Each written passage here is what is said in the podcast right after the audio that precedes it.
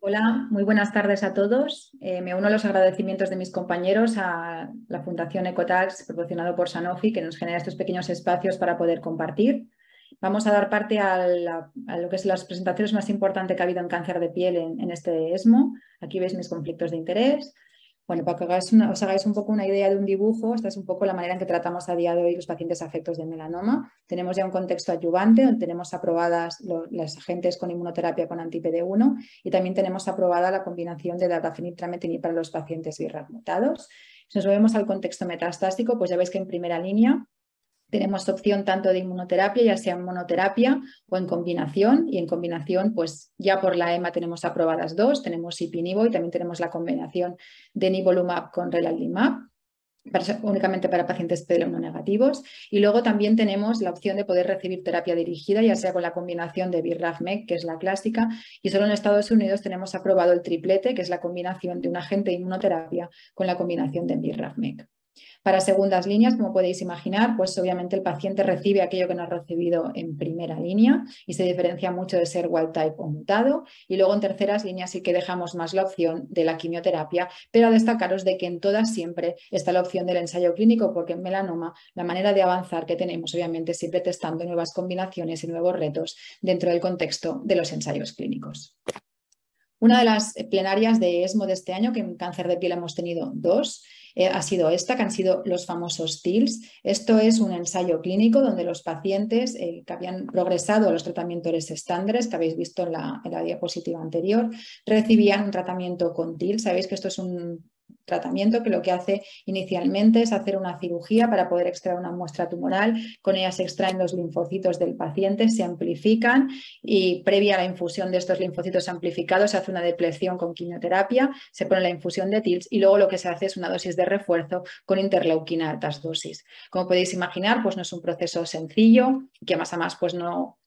está exento de efectos secundarios y tener el paciente ingresado varios días, pero sí que es verdad que es posiblemente en el contexto metastásico refractario uno de los tratamientos que más cambios eh, ha ofrecido y unos mejores resultados, teniendo unas tasas de respuesta que son en torno al 25-30% en pacientes refractarios. También tenemos datos iniciales de supervivencia libre de progresión, como veis aquí en las curvas del medio, donde la curva roja es lo que nos ofrecen los TILs y la curva verde sería el tratamiento estándar para aquellos pacientes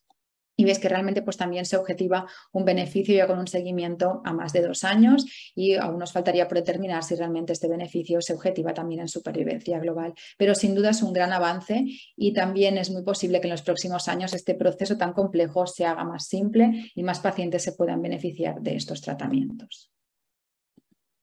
Si vamos a la segunda plenaria, pues también ha sido muy revolucionaria. Os hemos hablado de la adyuvancia, que la tenemos aprobada en melanoma, pero también tenemos múltiples ensayos en neoadyuvancia y este estudio es el primero que arroja un poco de luz sobre el beneficio o el posicionamiento que tiene la neoadyuvancia frente a la adyuvancia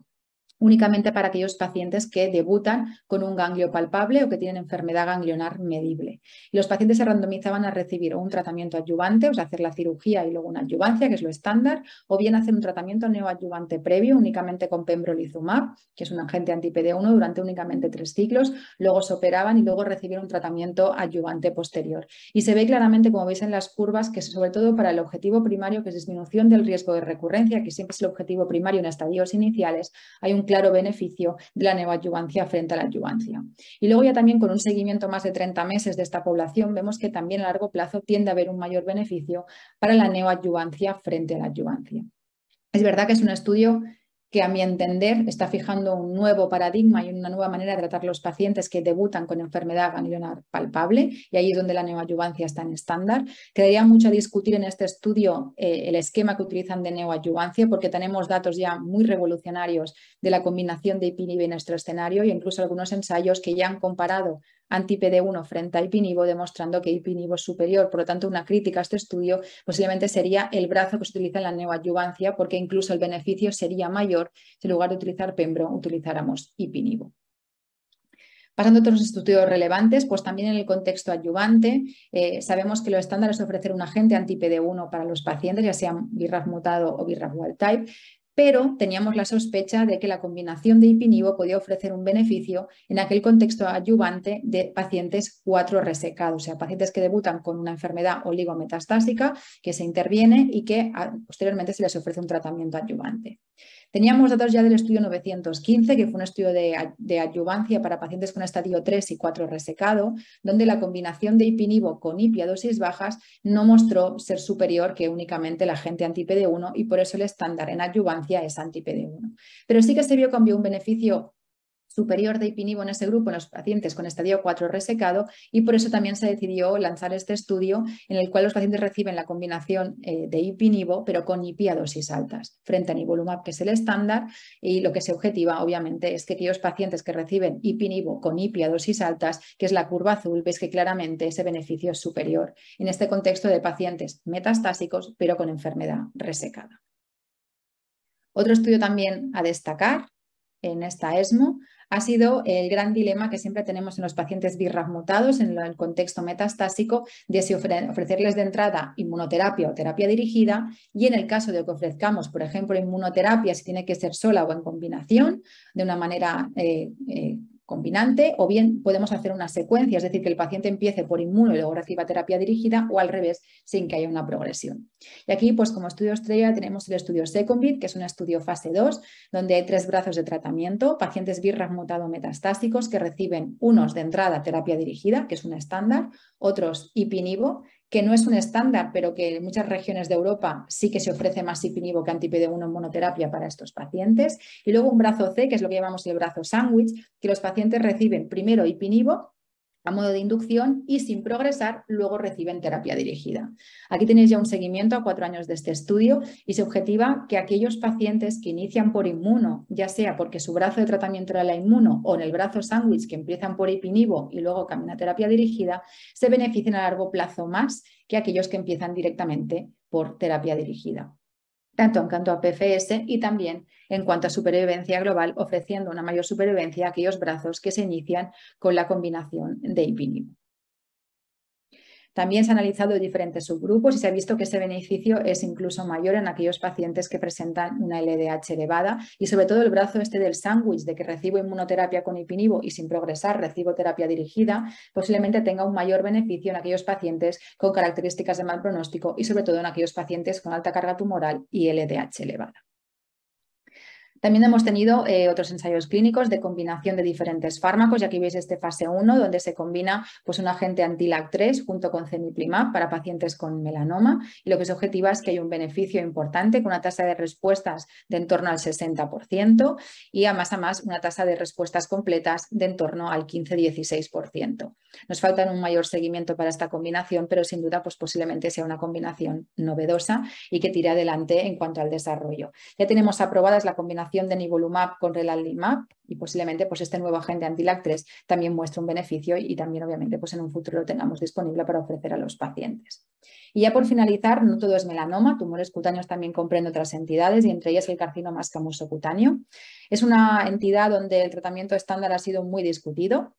Y obviamente pues tenemos la quimioterapia para aquellos pacientes con enfermedad avanzada. También tenemos el, uso de agentes anti-GFR y posiblemente lo más revolucionario ha sido el uso de agentes anti-PD1 como cemiplimab o pembrolizumab, que realmente ha demostrado un beneficio muy impactante en cuanto a tasa de respuestas, supervivencia libre de progresión y una tendencia a supervivencia global y por todo ello pues ha decidido tirar adelante estudios de adyuvancia que están en marcha y este estudio de neoadyuvancia, donde posiblemente en esta enfermedad cutánea, que muchas veces es localmente avanzada, no resecable, tiene un sentido ¿no? pues posicionar aquí la inmunoterapia. Y este estudio que veis que se ha presentado en ESMO de este año es un estudio de neoadyuvancia con cemiplimab para estadios localmente avanzados o metastásicos no resecables